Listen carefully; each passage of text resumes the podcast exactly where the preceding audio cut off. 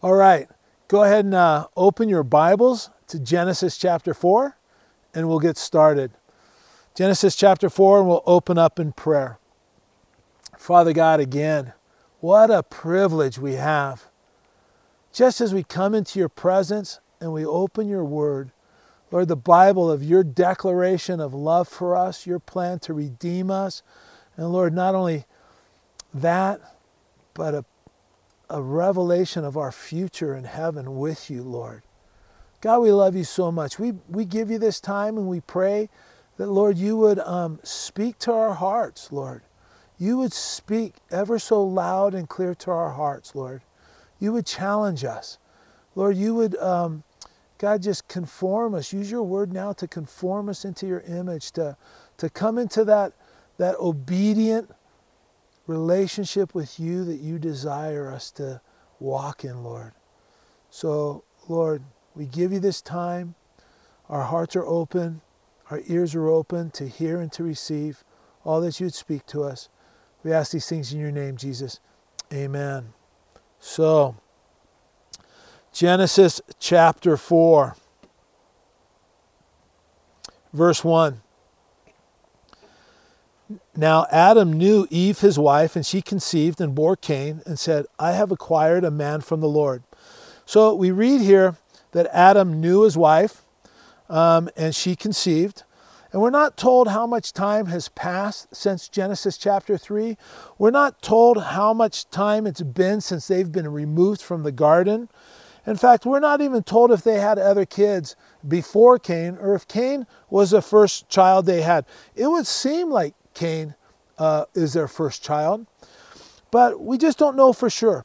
The biblical record is what God wants us to know. Okay? The Bible reveals to us God's heart for mankind in his plan for redemption through the line of Abraham, uh, Adam, Abraham, David, and then ultimately uh, pointing and leading our way to the Savior, Jesus Christ. And it gives us the information we need to know to live a godly life and live in fellowship with the Lord. But it says, Adam knew Eve, his wife, and she conceived. Now, I imagine that they were like over the top with excitement. They're, they're going to have a little baby. It says in Psalm 127, verse 3, the kids are a gift, right? It says, Behold, children are a heritage from the Lord, the fruit of the womb is a reward. Now, Tina and I, we have three kids. We have Ashley, Brian, and Austin. And I can't, I can't tell you how proud we are of our kids. Our kids are genuinely great people. And we're so excited for you to get to know them. They're a constant source of joy. They're a constant source of laughter in our house. I mean, they just bring life to our family like uh, never before. Now, Ashley, she's married they live up near Seattle. And we have a grandson, Noah. And we also have a grandson on the way. Can't wait. He's going to be here in November. And uh, we just couldn't be more excited. And so I imagine that this kind of excitement is, is what uh, Adam and Eve is fe- feeling right now. Now, well, what they felt. Such a knucklehead. Anyway, I imagine that's how I, Adam and Eve felt. They were just so excited. You know, they're going to have a baby. It's great, right? Uh, they probably didn't have a gender reveal. You know, I think those gender reveals are kind of silly anyway. you know, uh, anyway, before I just start rambling, uh, you know, as parents, though, we have clear instruction on how we're to raise our children, right? We're to raise them and train them in the admonition of the Lord. One of my favorite verses, you know this verse, Deuteronomy chapter 6, verses 1 through 7. I'll give you time to turn there. Deuteronomy chapter 6, uh, 1 through 7, right? It says, Now this is the commandment, and these are the statutes and judgments which the Lord your God has commanded to teach you, that you may observe them in the land which you are crossing over to pass, possess that you may fear the Lord your God to keep all his statutes and his commandments which I command you, you and your son and your grandson all the days of your life, and that your days may be prolonged. Therefore, hear, O Israel, and be careful to observe that it may be well with you, and that you may multiply greatly as the Lord your God, uh, as the Lord your God, uh, as the Lord God of your fathers has promised you, a land flowing with milk and honey. And now, uh, this next verse is what's called the Shema. Shema is, is Hebrew for uh, hear. And that's the way this verse starts out. It's a famous verse, you know it. Hear, O Israel, the Lord our God, the Lord is one.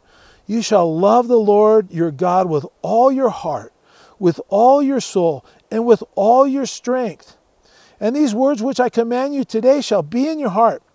And here's the point you shall teach them diligently to your children, and shall talk of them when you sit in your house, when you walk by the way, and when you lie down, and when you raise up. So, we're told that we're to teach our children to be lovers of God. We're to teach them to be obedient followers of God. And as parents, we're to be careful to diligently be teaching our kids about the Lord. Well, how are we to do that? Well, it tells us in the verse there when we're talking to them, we're to share Bible stories with them. When we're walking with them, we're just to talk about the Lord and His goodness. When we're sitting around the house, just engage them in conversation about the Lord. When they go to bed, talk to them about the Lord. When they rise up, you know, just just praise the Lord with them and just pray and ask God to bless the day. We're to be constantly be sharing with our children just the goodness and the grace of the Lord. And the thing is, is after we pour into our kids and they've grown up and they have kids of their own, man, as grandparents, our job's not over. We get a second chance to pour into our, our grandkids. Grandkids are a blessing from the Lord. And we get to pour into them. We get to guide them in the ways of the Lord. We get to share Bible studies with them, helping them to understand how great our God is. Proverbs 22, verse 6 says, Train up a child in the way he should go, and when he's old, he will not depart from it. Now, this is a general rule. This isn't a, a hard and fast promise. This is a general rule. Kids have their own will, and they're going to make decisions in life that they're going to um, either suffer the consequences or enjoy the rewards of their choices. You know, they're going to have to account for the choices that they make in life. But the reality is this if as parents and as grandparents, we pour into our kids and we live our life as an example for our kids, the overwhelming majority of those children that have that type of input later in life, they'll be walking with the Lord. And that's our goal is to, to help them transition under the umbrella of our faith as they grow unto the, into their own faith where they can just grow with the Lord and be prosperous and get to know Him and walk with Him. We're told that Eve gave birth to Cain and said, I have acquired a man from the Lord. The name Cain, it actually means acquired. Okay? Eve thought that Cain would be a fulfillment of the promise that was given to her in Genesis 3:15, that God would bring a redeemer through the seed of a woman. So, in naming the child Cain, what she's saying is, I've got him. She's saying, here he is. Or it could actually be translated um, when she says, I have acquired a man from the Lord. It could be translated, I have the man from the Lord. Verse 2. Then she bore again, this time, his brother Abel. Now, Abel was a keeper of sheep, but Cain was a tiller of the ground. So she bore again. She has another child. This child she names Abel. Apparently, what happened, maybe after seeing the sin nature that comes with children, right? I mean, you don't have to teach kids to say no, you don't have to teach them to lie. I mean, kids just have a sin nature. And maybe seeing Cain as he grew, she realized that, boy, you know, he's not the promise that she thought he was going to be. She realized that maybe he's not going to be the promised redeemer. And so what she does is she names her next son Abel. Abel means vanity or vapor. And so it gives us an idea that maybe she was a little bit um, disappointed. One thing that strikes me as interesting, okay, so uh, May not be interesting to you, but I'm teaching the Bible study, so you got to hear what's interesting to me. but the thing that strikes me as interesting, I don't want to get off the topic, but you know that godless theory of evolution, every step of the way, there's a contradiction to what the Bible has to say, right? The biblical account of creation tells us that, hey, you know, early man, he wasn't a cave dweller, he wasn't a knuckle dragger, he wasn't, you know, a hunter gatherer. In fact, we're told here that from the beginning, Cain and Abel, they were shepherds and farmers. You know, they didn't develop this skill over thousands of years. That's the way it was from the beginning. I just think I just think it's so interesting how, man, every step of the way, somebody, something, it's the devil. It's trying to knock the word of God and, and put doubt in our minds. So verse 3 and in the process of time, it came to pass that Cain brought an offering of the fruit of the ground to the Lord. Abel also brought of the firstborn of his flock and of their fat. And the Lord respected Abel and his offering, but he did not respect Cain and his offering. And Cain was very angry, and his countenance fell. So you ask yourself, how was it made known to these guys, you know, that God accepted Abel's offering and rejected Cain's offering. And, you know, again, we, we just really don't know. We're not told. But I think that the Bible gives us some clues on this topic, uh, things that it talks about that maybe is, is a insight into what we're reading. Oftentimes in the Old Testament, we read how fire came down from heaven and consumed the sacrifice. You'll remember uh, Leviticus chapter 9, uh, verses 23 24 uh, Moses and Aaron, they come out of the tent of meeting, and the glory of the Lord appeared to the people, and fire came down from heaven and just consumed the burnt offering and the fat that was on the altar. And then you might remember Elijah, 1 Kings, verse uh, chapter 18. This is a great story, right? When he's facing off against the 450 prophets of Baal. Um, Elijah, he, he calls all the people to uh, Mount Carmel and he tells them, he says, Hey, how long are you going to falter between two opinions? I mean, if the Lord's God, serve him. If Baal's God, serve him, follow him. And nobody answered to him. Uh, nobody answered. They were all quiet. So he proposes, he says, Okay, let's face off. Let's just see which God is truly God. And Elijah said, You know, what you guys do is you guys get your offer, you call in the name of your God, and I'll call in the name of the Lord. And whoever answers by fire, that's God. All right? So, um, the people, the prophets of Baal, they take their bull, they, they put it on the uh, altar, they position it just right, and then they begin to call on the name of Baal. It says from morning to noon. And then after nothing happens, you know, I mean, I got you got to like Elijah. He starts mocking them. Hey guys, maybe you just need to cry out a little louder, right? Maybe you know what? He's uh, sleeping. He's got a do not disturb sign on his door. Maybe he's indisposed. Uh, literally, what it says is maybe he's using the facilities, right?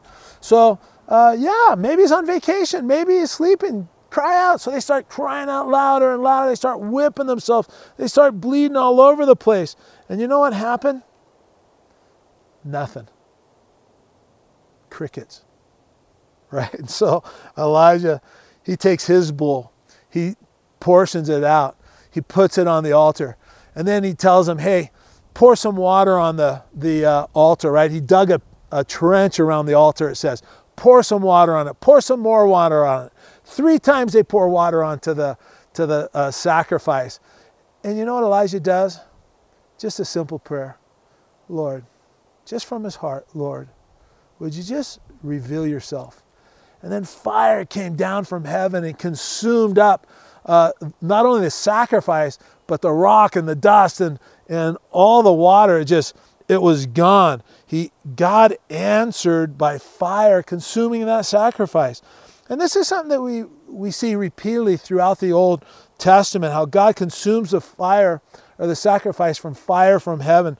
So maybe that's how God made it known to Cain and Abel whose sacrifice was actually accepted and uh, which one was rejected. So then we ask the question why was Cain's offering rejected? And why was Abel's offering accepted? And I believe that God instructed Adam and Eve, Cain and Abel, how he was to be approached. I believe from the very beginning, he instructed them how he was to be approached, how he was to be worshiped. And so let's look at it a little bit more in depth.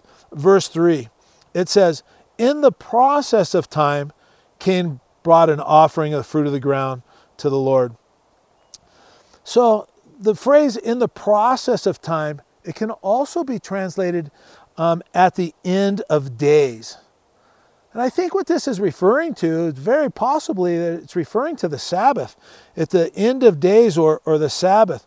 Whatever it means, it shows us that God most likely instructed them when they were to approach God. And it also says in verse 3 In the process of time it came to pass that Cain brought an offering of the fruit of the ground to the Lord. And again, it would appear that they were instructed not only when they were to bring that offering, but where they were to bring it. Many scholars believe that they were to approach God. They were they came to with that offering to approach God on the east side of Eden, right? Where the the way to the tree of life was, right? And you remember that the cherubim were there.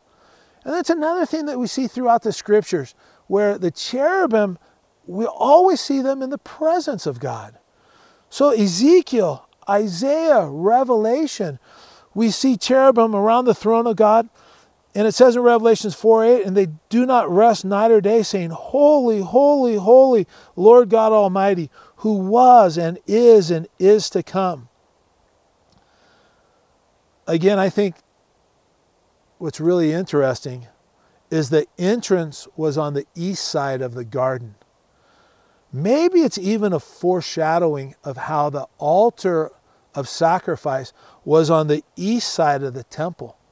Again, on the east side is where the sacrifice was to be offered during the time of the tabernacle and of the temple. That's where the altar uh, was placed. So it would seem that Cain and Abel, they received instructions on how and when they were to approach the God, uh, when they uh, were to approach God, as well as where they were to bring their sacrifice.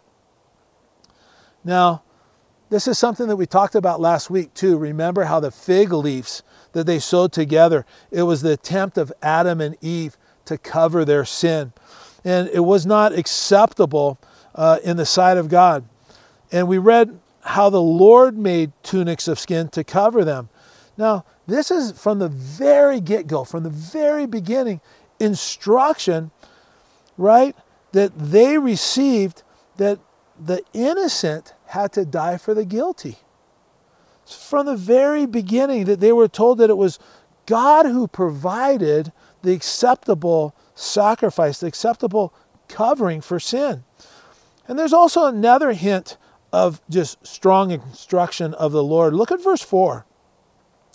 It says, Abel also brought of the firstborn of his flock and of their fat. Right? Man, I think that this is just screams instruction. This is such a very strong indication of instruction here. How did they know? How did Abel know that he was to bring one, the firstborn of the flock, and two, he was to bring it with the fat. All through the Old Testament, excuse me, all through the Old Testament, we read how the fat belongs to the Lord. So it would appear that he brings the firstborn uh, of his flock, portioned it, and laid it on the altar. And again, if, if there was an altar there, it would be an amazing foreshadow of the worshiper bringing a sacrifice and burning it at the altar just outside the temple, you know, right outside the presence of God and on the east side of that, that temple, that tabernacle.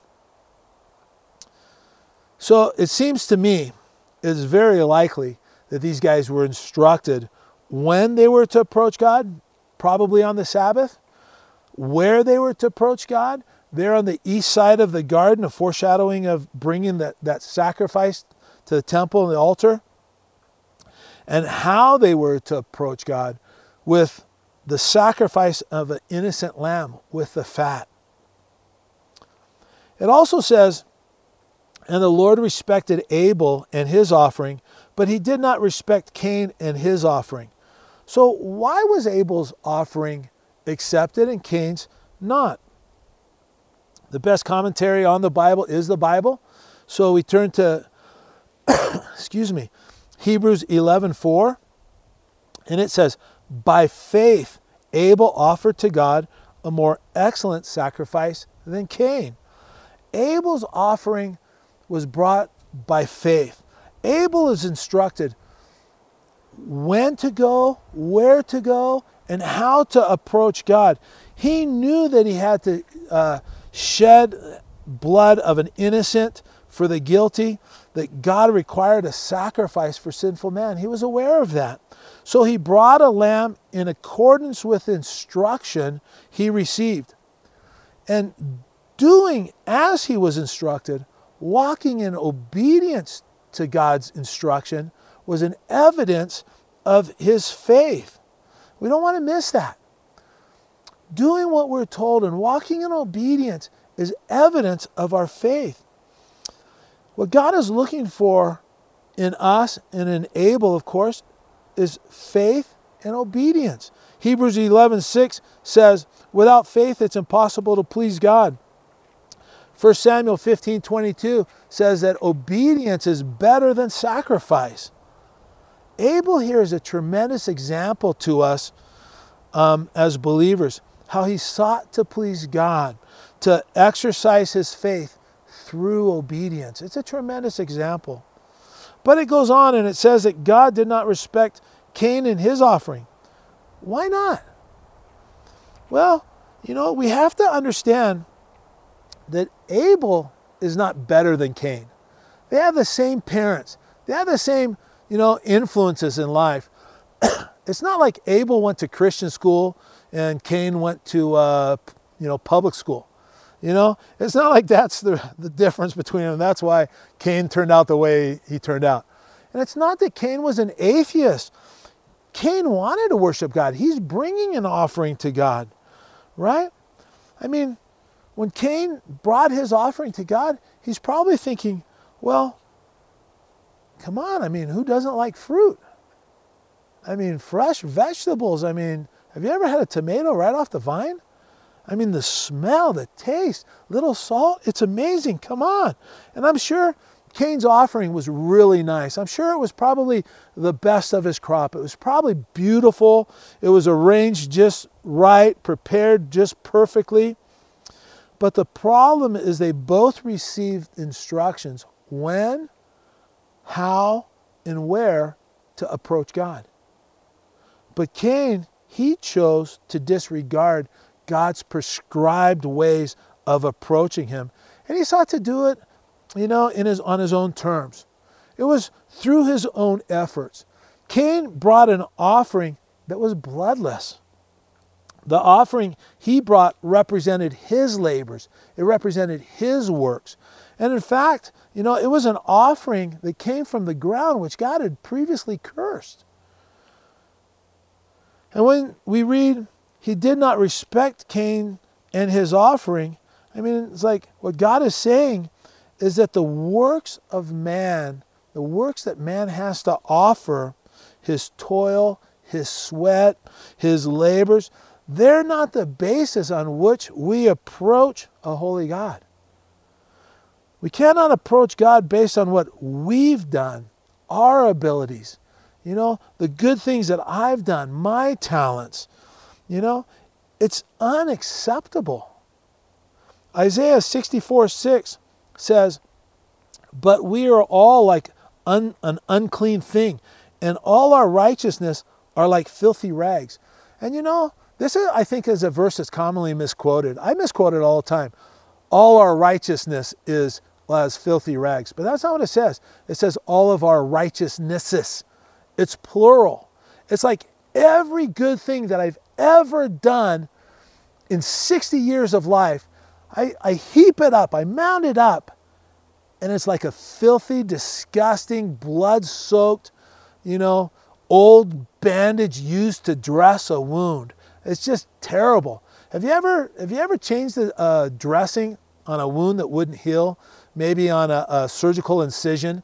You know, it's just there's all this pus, blood. It's just nasty, and that's what our righteousness is are to God. It's just disgusting. It's a it's such a powerful word picture. How many people today try to approach God on their own terms? You know, God should accept me. You know what? I'm a good person. I try to live by the Ten Commandments. I try to live by the uh, Sermon on the Mount. You know what? I uh, give to charities. I serve, you know, in community events. Uh, I'm a good person. You know, of course, God is going to accept me. But God's making it very clear here in these first few chapters of the Bible. The only way to approach God is through the sacrifice of the innocent in place of the guilty. Without the shedding of blood, there is no remission of sins, the Bible tells us. The only way to come to God is through the Lamb of God, through the shed blood of Jesus. And because Cain refuses to yield to God's instructions on how he's to approach, he remains guilty. We see here from the very beginning this beautiful, this is the start of this beautiful scarlet thread of redemption. It starts out here when the sacrifice of a lamb is for a single person. And then it moves on to Exodus chapter 12 and chapter 14, where a lamb is sacrificed for a family. And then on into Leviticus 23, a lamb is offered for the nation. And that scarlet thread of redemption just continues until it culminates in Jesus Christ, where John the Baptist says, John 1:29, Behold the Lamb of God who takes away the sins of the world. I mean, Jesus is the substitutionary sacrifice. Jesus is our substitutionary sacrifice. He shed his blood that we might be forgiven. He is the fulfillment of the innocent dying for the guilty. Remember, Jesus said that he did not come to be served, but to serve, and to give his life a ransom for many. And then one of my favorite verses for he made him who knew no sin to be sin for us, that we might become the righteousness of God in him. And oh, again, I said it a few weeks ago it's a him for me trade. He took my sin, he gave me his righteousness. And boy, if that's not something to rejoice over, you know what? I, I question if you're alive if you don't rejoice over that. That's such a beautiful truth. Jesus said, I'm the way, the truth, and the life. No one comes to the Father except through me. Verse 6 So the Lord said to Cain, Why are you angry and why has your countenance fallen? When Cain's offering was not accepted by God, we get the glimpse of Cain's heart. We see the condition of Cain's heart. He's angry at God. You know, why shouldn't my offering be accepted? It's good fruit. And as I said, no doubt it was beautiful. It was tasty. It was wonderful. But again, we see this same kind of thing today all around us. People attempting to worship God in their own way. And a lot of people today are angry when we share with them that there's only one way to the Father. A lot of people today reject that they need to confess their sins and place their faith in Jesus as uh, the substitutionary atonement that He provi- is, has been has provided for us. They don't want to hear about it. It makes them angry when we, when we tell them that they're not good enough, that their sin separates them from a holy God. There are a lot of people who are angry with the message we preach. And there are a lot of people, sadly enough, they don't want to have anything to do with the gospel because it requires them to admit that they've sinned before a holy God. It requires them to humble themselves and confess that, you know what, they've fallen short, that they're not good enough to approach Him on their own merit. A lot of people are angry at the message that there's only one way, and if they reject it, they'll be lost. They don't want to hear it. They don't want to come to God, you know, the way God's prescribed. They want to come to God on their own terms. But the message of Cain and Abel to us is that it is not possible to come to God on my own terms. It's only by the Lamb of God, the shed blood of Jesus, the innocent dying for the guilty, that sinful man can approach a holy God. We also read here um, God said to Cain, Why are you angry and why is your countenance fallen? And what we see here is God's wonderful grace. Cain is angry because God didn't accept, accept his uh, acts of righteousness. But still, God's reaching out to him, right? Why are you angry? Why are you depressed? God's heart was for both Cain and Abel to come into his presence and worship him. And as you get to know God, you see that his heart is breaking over Cain. The father's heart breaks uh, when his children are suffering, when they're sad, when they're out of fellowship with God. His heart breaks. And he says, Why are you angry, Cain? And why, your count, why is your countenance fallen? Verse 7, he says, If you do well, will, not, uh, will you not be accepted? He says, Don't you know? If you'll just humble yourself and come to me the way I've told you how to come to me, then you'll be accepted. If you'll just humble yourself and come to God the way He's prescribed through Jesus Christ, then you'll be accepted. If you'll just yield, he's telling Cain, if you just yield, if you would just surrender, he's telling us, if you would just not insist on your own ways, but just come the way it's been laid out to you through God's word, then you'll be embraced by God. You too will enjoy his approval. Someone once said that the heart of the issue is an issue of the heart. And that's what we see here uh, with Cain. Cain saw Abel's sacrifice was accepted, but his wasn't. He knew he, what he had to do to gain God's acceptance, but he just didn't want to do it. He just wouldn't do it. It reminds me of, you know, if you have kids, right? Uh, you've experienced this, you know what I'm talking about. You know, they do something wrong and you try to reason with them, but you just can't reason with them, you know? So you try to bribe them with a, a goodie, a, some kind of treat, but you know, they just don't want to have anything to do with it. So at times, you know, you, you put them in timeout and you warn them, man, if you don't straighten up, you're going to be there for a long time, but they're not listening, right? So what do you do is you get them and you make them sit down. But you know in their heart, they're standing up. I mean, that's, that's what's going on with Cain. Don't you know? That's just the way people are that just refuse to bow their knee. You can't reason with them. They just, they don't want to be confused with the facts. They just, this is the way it is and that's the way it is. They just don't want to surrender. No matter how good the promise is that's given to them of the future, of forgiveness, of heaven. And you know, it just breaks God's heart when we let our stubborn hearts keep us from entering into a right relationship with Him. It breaks His heart when we let our, our stubbornness keep us from entering into His presence. And God is pleading here with Cain. God is saying, Come to me, Cain. Just come to me. Don't let your heart be angry. Just give in and let me love you.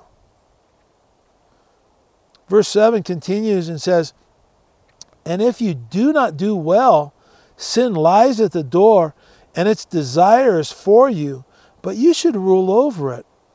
Other translations translate this portion this way Sin is crouching at the door.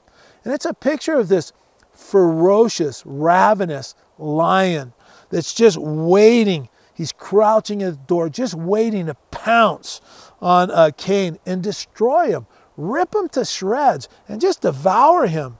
And you know what? It's a choice that Cain has to make. And it's a choice that each one of us need to make. Are we going to yield to God and do things His way? Or are we going to just resist Him? God is saying, Cain, if you refuse to let your anger go and surrender to me, then sin is crouching at the door and it's going to destroy you. If you'll allow your anger to continue, if you give place to sin, it's most certainly going to destroy you. And this is a serious warning to all of us, right? Too many people, believers included, think they can dabble with sin. I mean, I see people all the time, they're just winking at sin. You know, they think they can play with it, they think they can handle it.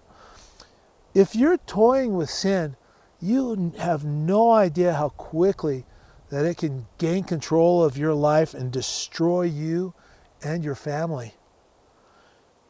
A major problem in the world, and it's a problem within the church today. We need to be clear, make no mistake about it. It's a problem in the church today, and that's pornography. You know what? Did you know that 60% of all the people that are on uh, the internet right now have gone to uh, some type of pornographic sexual site. Nearly half the people that spend uh, that are on the internet spend 10 hours a week or more on pornographic websites. Pornography in the US alone produces more income than the National Football League, the uh, Major League Baseball, and the National Basketball Association combined. Can you believe it? We can't be embarrassed to talk about this in church because this is truly a problem. Ladies, I think it's good for you to ask your husbands if, if they've been viewing pornography. I mean, help keep us accountable, right? Guys, if it's embarrassing for you to talk about pornography with your wives, you need to stay away from it. I've served with guys who've been caught up in pornography and literally lost their families, destroyed their marriage, destroyed their kids, right? They thought they could control it. And the Bible warns us if you open a door to sin, you know, it's going to overpower you and it's going to destroy you. And when it grabbed hold of the guys that I know, they were too ashamed to go talk to a brother about it. And it destroyed their marriage and it destroyed their family. We need to be wise. If you're struggling in this area, you need to get a hold of a brother and just ask him to pray for you. If you're struggling in this area, you know, get a hold of me, come down, let's pray. Let's see you restored, um, you know, delivered from it. The Bible says that we're to confess our trespasses uh, one to another and pray for one another that we might be healed. And you can't let embarrassment keep you from receiving that deliverance. We need to be engaging our kids too. Because, you know, kids are an easy prey on the internet. I mean, without even thinking about it, you're surfing the, the web and all of a sudden you click on something and bam, it's in your face. It's a problem. And young guys, especially, I mean, they're easy prey to be trapped by it. It's a problem not just for guys, also. More and more women are getting involved in pornography. More and more women are are connecting with somebody online and hooking up with them, leaving their families. And you know what? God help us. People think, you know, I can I can handle it. I can go to the bar, have a couple beers after work. You know, it's the way I relax. It, it's it's okay. You know, I can handle it. It's I, I'm in control. You know, I can I can engage in, you know, a little sexual banter back and forth with a, a colleague. You know what? It's not like I'm just having fun. It doesn't mean anything. I'm in control. But the Bible warns us how quickly and how easily sin can entangle us. Listen, the Bible says, do not be deceived. God is not mocked. For whatever a man sows, that he will also reap. For he who sows to his flesh will of the flesh reap corruption. You know what? I know a very well known pastor, Bible teacher, author. I mean, if I were to mention his name, you would know exactly who I'm talking about. And he fell sexually. Um, he cheated on his wife. And you know what? I, I asked him, how could someone like you, you know, how could, how could you, how could this happen? How could you be tempted? You know, how is it even possible? I mean, I was dumbfounded when I heard the news. And you know what he told me? He said, Gary, I overestimated my strength and I underestimated the strength of the devil. And you know, I just pray, guys, listen to me. listen to me. Listen to the heart of your pastor. You can't handle sin. You can't dabble with it. You can't open the door to sin. You need to run from it, and you need to run from it like your life depends upon it. God is pleading with Cain here. We prevent sin from ruling over us by submitting to God and allowing Him to be our master. Without God as our master, we will be slaves to sin. Cain has to make a choice, and it's the same choice that we have to make. Verse 8 Now Cain talked with Abel his brother, and it came to pass when they were in the field that Cain rose up against Abel his brother and killed him. Again, the best commentary on the Bible is the Bible. How is this possible? 1 John 3 11 and 12 says, For this is the message that you heard from the beginning, that we should love one another, not as Cain, who was of the wicked one, murdered his brother. And why did he murder him? Because his works were evil and his brothers righteous. John tells us that Cain was from the wicked one. Jesus said that the devil was a murderer from the beginning. And why did Cain kill his brother? Because his works were righteous. And so what we see here is that Satan hates our righteous works. He hates us. He hates our worship. He hates the approval that we have of from God.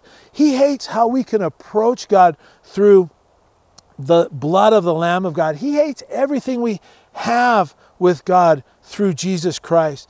And he's willing to do anything He's willing to do anything to keep us from living our lives righteously for Christ.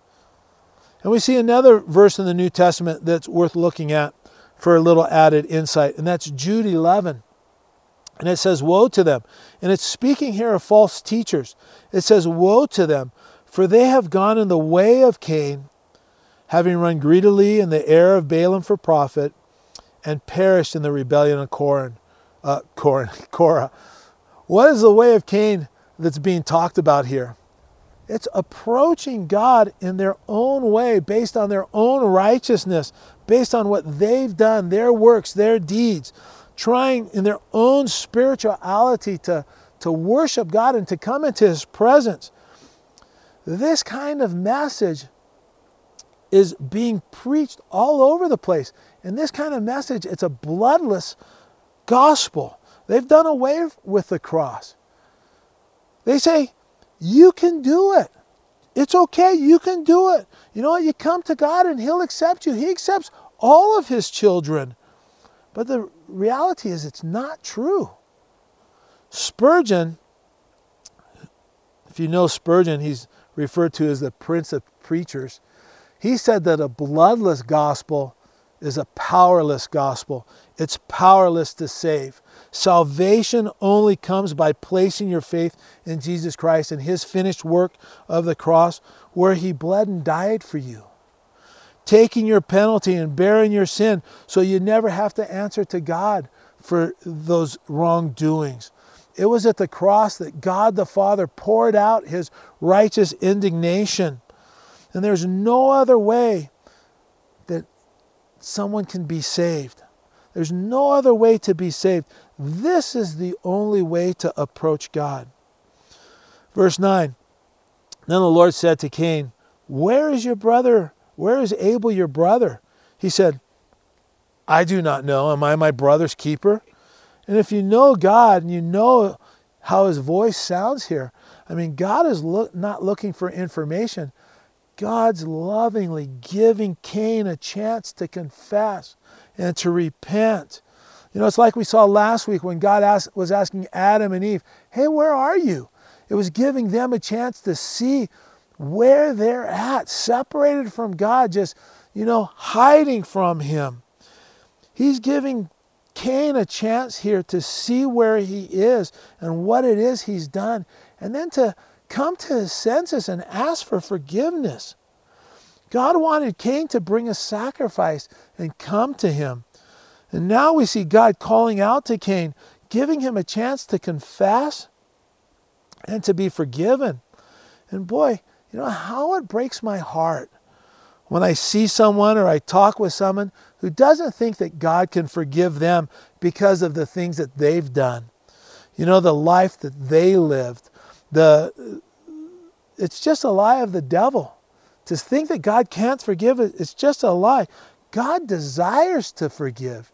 He goes out of his way to extend mercy you read over and over again in the Old Testament how the nation of Israel rejected God, fell into sexual immorality, fell into idolatry, and God still was reaching out to them. And the Bible says each morning we wake up to new mercies, right? You know what? We didn't exhaust the mercies of yesterday, and this morning we woke up to new mercies. God is ever giving, He's ever extending.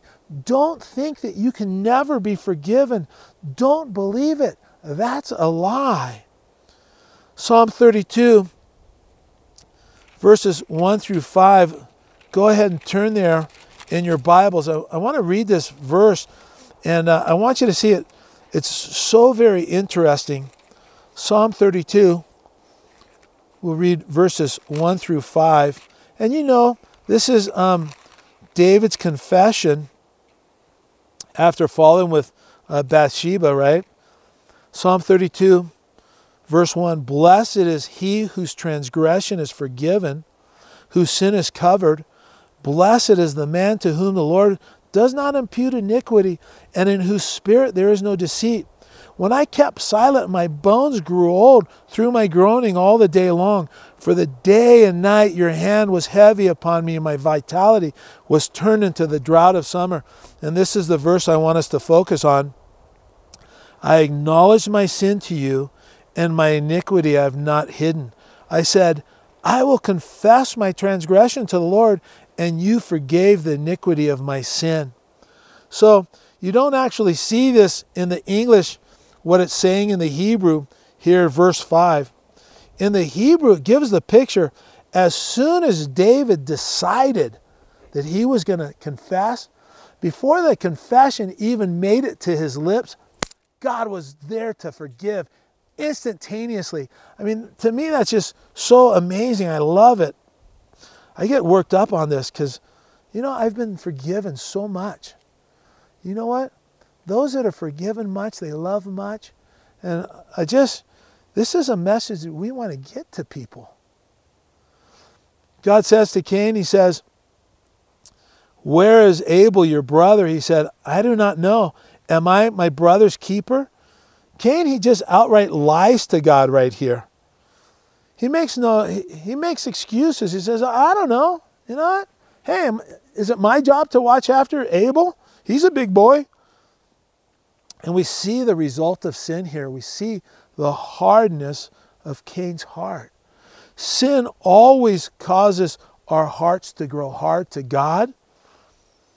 Especially, it causes us to, um, you know, grow so hard that, boy, if we if we would just humble ourselves to the Lord and we cry out, God would forgive.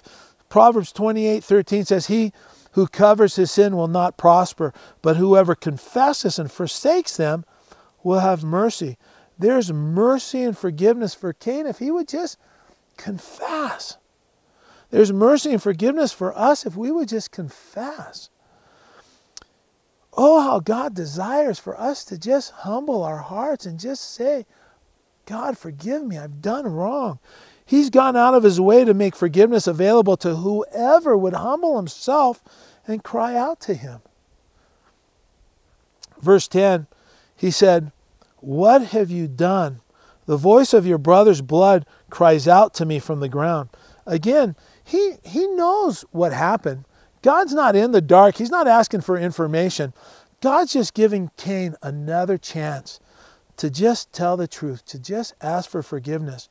You know, Numbers 32 23 says, Be sure your sin will find you out. There's no hiding sin from God.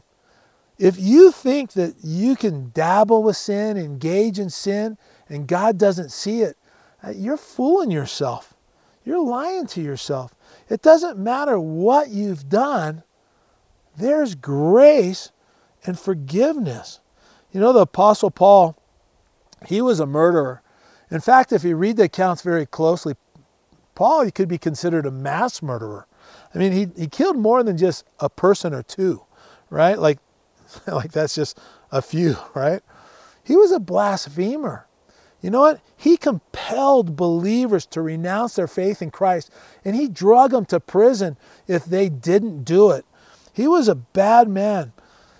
Paul said, However, for this reason I obtained mercy, that in me first Jesus Christ might show all long suffering as a pattern to those who are going to believe on him for everlasting life. What Paul is saying is, is that if I can be forgiven, you can be forgiven. You can receive mercy, the same mercy that I've received from God. It doesn't matter if you're a murderer, if you're a liar, if you're engaged in sexual immorality, doesn't matter if you're a thief, it doesn't matter if you name the sin. It doesn't matter. God is willing to forgive, He's longing to forgive. Christ can, can save and is willing to save anyone who will just humble themselves, confess, and ask Him for forgiveness. That's the God that we serve. That's the grace that we read about in the Bible. Verse 11 So now you are cursed from the earth, which has opened its mouth to receive your brother's blood from your hand. When you till the ground, it shall no longer yield its strength to you. A fugitive and a vagabond you shall be on the earth. And Cain said to the Lord, My punishment is greater than I can bear. Cain has allowed his pride, his jealousy, his anger, his hatred, he's allowed that, his refusal to humble himself and just come out and confess his sin to God, he's allowed that to get him to the place where he forces God to judge him. And God says, when you till the ground, it shall no longer yield its strength to you. Cain was a farmer.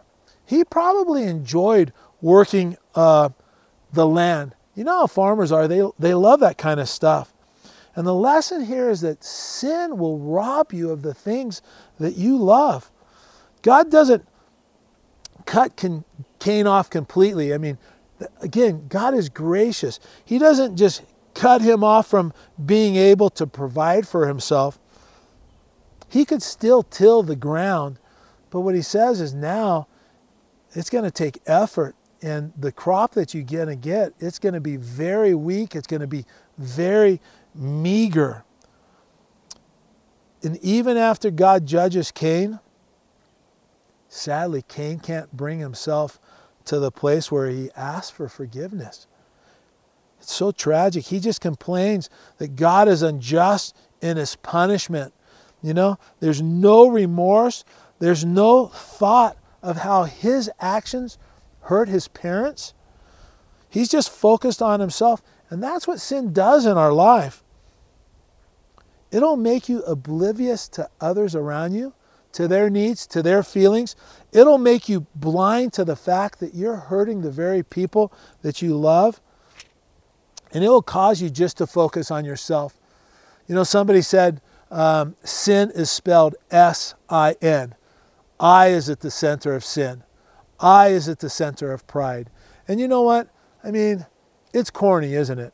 But the reality is it's true. When you engage in sin, you're just thinking about yourself. You're just trying to gratify your flesh. You become absorbed in what you want. Forget about anybody else.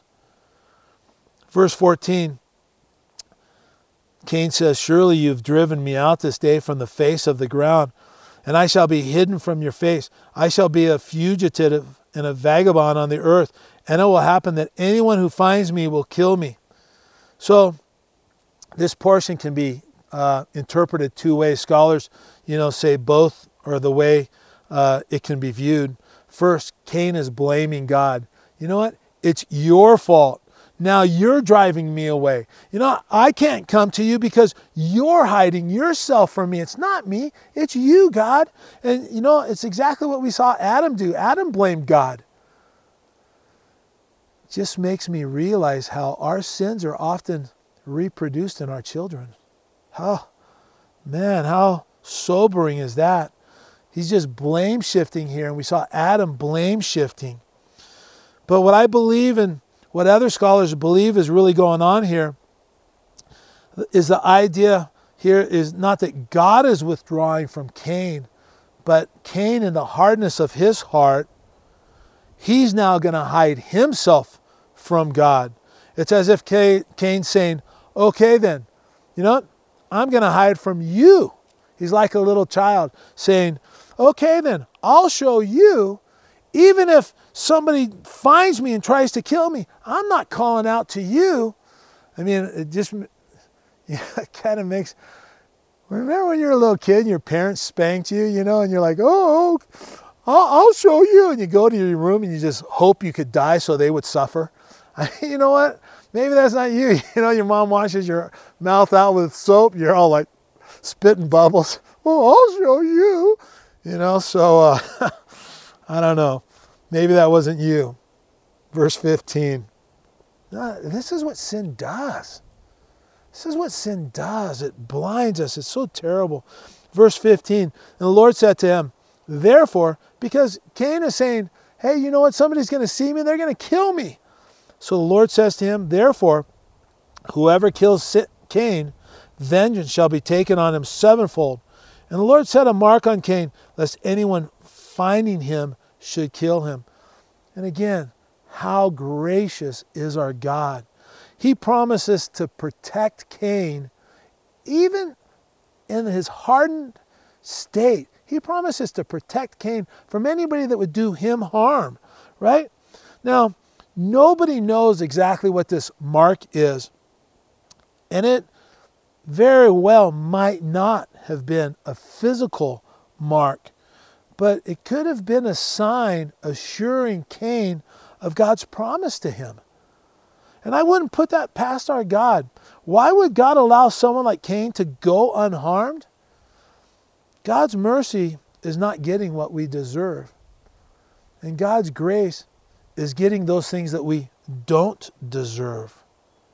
Because Cain now becomes a walking, talking, sermon, lesson to how gracious and good our God is and the terrible consequences of sin. That's why God lets him go. That's why he doesn't judge him immediately. You know, it's, it's for others that they might see, that they might glean from his experiences. Verse 16 Then Cain went out from the presence of the Lord and dwelt in the land of Nod on the east of Eden. The land of Nod is um, east of Eden is a reference to um, Cain's wandering. Nod means wandering. Cain's Cain's life, Cain's story here, it's a picture to us how sin separates, how it isolates, how it produces hopelessness, how it produces restlessness, how it produces despair, uh, wandering, defeat in our lives when we fail to just repent from our sins. You know what? If you're dabbling with sin, if you're living a compromised life, how tragic would it be for you to go from the presence of the Lord today and not receive forgiveness? Jesus bids you to come. Come to the Lamb. Ask Him and He'll forgive you. He'll restore you.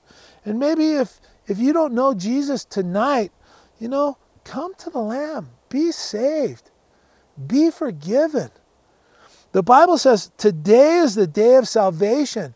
And if the Lord is speaking to your heart, don't ignore it. Don't reject it. You know, don't postpone it. You need to respond. How tragic would it be that you listen to me and hear about the goodness of God and then you go from the presence of the Lord? Every time you say no, when the Lord is speaking to your heart, every time you say no, your heart gets a little bit more calloused, a little bit harder. And it makes it easier for the next time to say no to Him. You know what? Give in. We're going to finish up here.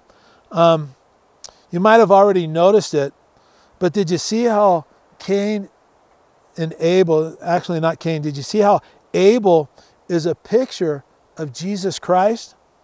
I mean, he sacrificed to the firstling of the flock, and it speaks of the Lamb of God.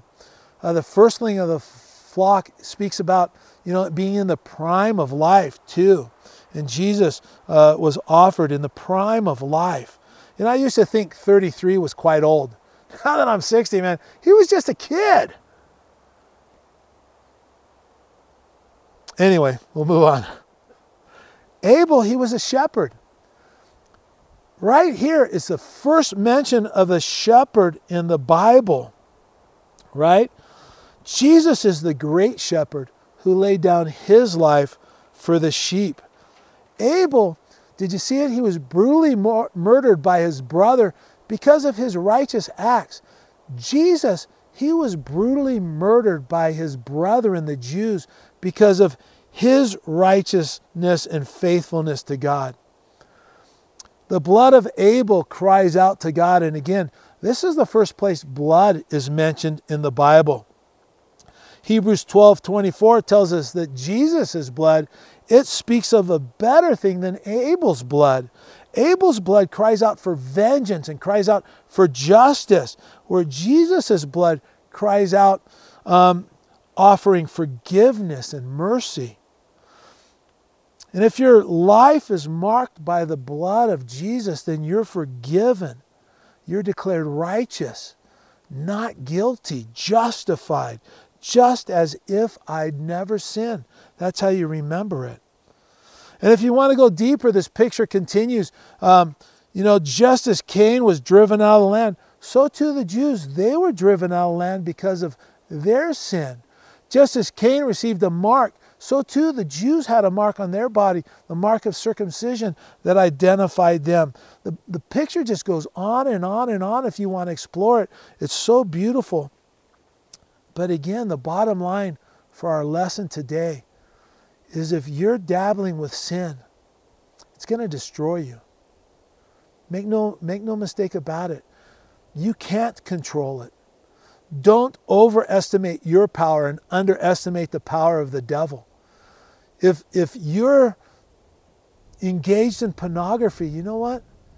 Let's get together. Let's talk. Let's pray. Let's see God deliver you. If you're just hardened, if you're non repentant, if you're just living in a compromised lifestyle, you know what? This is the time to get right with the Lord. Pray and ask Him to forgive you. Bow your knee and just let God's refreshing come into your life. Let's pray. Father God, I'm so thankful, so very thankful for the grace and the mercy that you've extended to me. Lord, I'm thankful that, that uh, God, you received my confession. And now I've been washed in the blood of Jesus, Lord. It had not been for you, I would have thrown my life away a thousand different times, a thousand different ways, Lord, and yet you saved me. Lord, I know for a fact that there's no person, there's no one, there's no man, there's no woman so far that you can't reach out and touch their life. Lord, your ear's not so dull you can't hear their, their cry for help. Lord, I'm so thankful for that, Lord, that you're willing. Lord, you're, you're able, you're longing to extend your forgiveness if we'll just confess our sin and come to you humbly. Lord, so for my brothers and sisters out there that maybe, you know, just hear you speaking right now, Lord, I just pray that they would just cry out to you and ask for forgiveness. Ask that you would, um, you know, fill them. Lord, ask that they would be restored. Lord, and I pray, God, and I know that you will, just meet them where they're at. Just, I pray that my brothers and sisters out there that are struggling would just cry out to you and let you love them and bring healing to them. Lord, I just thank you so much for the, the message we have to preach that there's forgiveness from sin and there's hope for a future through the shed blood of the Lamb of God, our Savior, Jesus Christ. God, I just pray for my brothers and sisters, Calvary Chapel Truckee, Lord, that your blessing would continue to rest upon them, that you would draw them closer to you, that you would reveal yourself to them in the Word, that you would meet them in their quiet times, Lord, and that that um, you would just make yourself known to them as they walk throughout the day. Lord, bless them. Bless Calvary Chapel of Truckee. In your name we pray, Jesus. Amen. Hey, if you've asked God to forgive your sins and you want to um, get a hold of me, please call the church office. Let's talk. If you're a new believer, let's get a Bible in your hands. Okay? You're not listening to this Bible study just happenstance. I believe in divine appointments. God has brought you to this moment. He wants to, to do great things in your life. Amen. God bless you guys. I love you. I'm praying for you. Can't wait to meet together. Food and fellowship on future Thursdays. It's right around the corner. Be praying for it. All right. Good night.